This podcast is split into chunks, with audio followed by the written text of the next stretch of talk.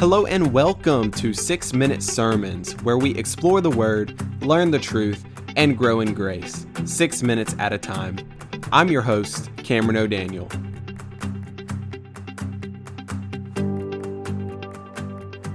Galatians chapter 1, verse 8. But even if we, or an angel from heaven, should preach to you a gospel contrary to the one we preach to you, let him be accursed. This is the book of Galatians, and Paul has written this book to the church at Galatia. And so he is writing to these Christians, he's letting them know the truth of the gospel and how it should impact us, how we, when we believe on Jesus, how he comes and lives with us, and how the confidence we can have in the cross, in, in Christ. But before all of this, he is describing the truth and the glory of what the gospel actually is, on how the gospel is that Jesus, being God in the flesh, God manifested, Jesus coming down from heaven, he lived a perfect life and he died on the cross, not because he was some political leader or he was leading an insurrection, but as what Jesus said, he laid down his life willingly he said to his disciples, his disciples tried to defend him. And he said, Stop it. Don't you know that if I wanted to, I could ask my father and he would send down 10,000 legions of angels to defend me? Jesus was not in any position to be taken advantage of. He laid down his life willingly. And so that is the gospel. He laid down his life willingly so that we may believe upon that we may believe in the gospel, we may believe and have faith that that death, him laying down his life as a sacrifice, takes away our sin. All people have sin, and him dying on the cross takes away that sin if in fact we have faith in that. You see, it's only as good if we believe in it. There's there's no universalism where him dying on the cross saves everybody but only those who submit and have faith in that. And that faith changes a person's life, not because the faith is good, but because the object of the faith is good. And so that is what the gospel is. That is the essence or the foundation of what the gospel is. And so here, that is what Paul has preached and proclaimed to this church at Galatia.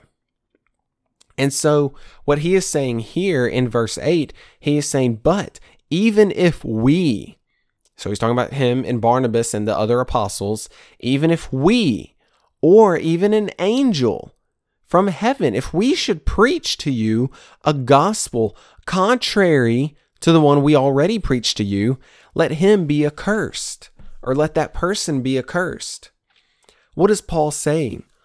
Paul is saying that the gospel we originally presented to you, the gospel of Jesus coming down, living a perfect life, dying on the cross, and you having faith in that, submitting your life to that authority, submitting your life to Jesus to where it transforms your life. If somebody preaches to you a gospel that is contrary to that gospel, that goes against it, let that person be accursed. Even if I, Paul, even if I come to you and say, you know what, guys, I had it wrong. I, I was messed up. You know, th- this is the true gospel. Let, go this other route. Even if I come before you and say that, let me be accursed. That, that is what he is essentially saying. And then he takes it even a step further. He says, even if an angel in all its glory and, and splendor and shine. And you can't even, you know, whenever the Bible talks about angels, people are afraid of them. They're not babies playing harps in heaven, they are mighty warriors. Every time an angel appears in the Bible, they have to say, Do not be afraid. The reason they're saying that is because the people they're talking to are afraid. And why are the people afraid? Because they're seeing this giant warrior, this almost glowing warrior of glory and white shine before them.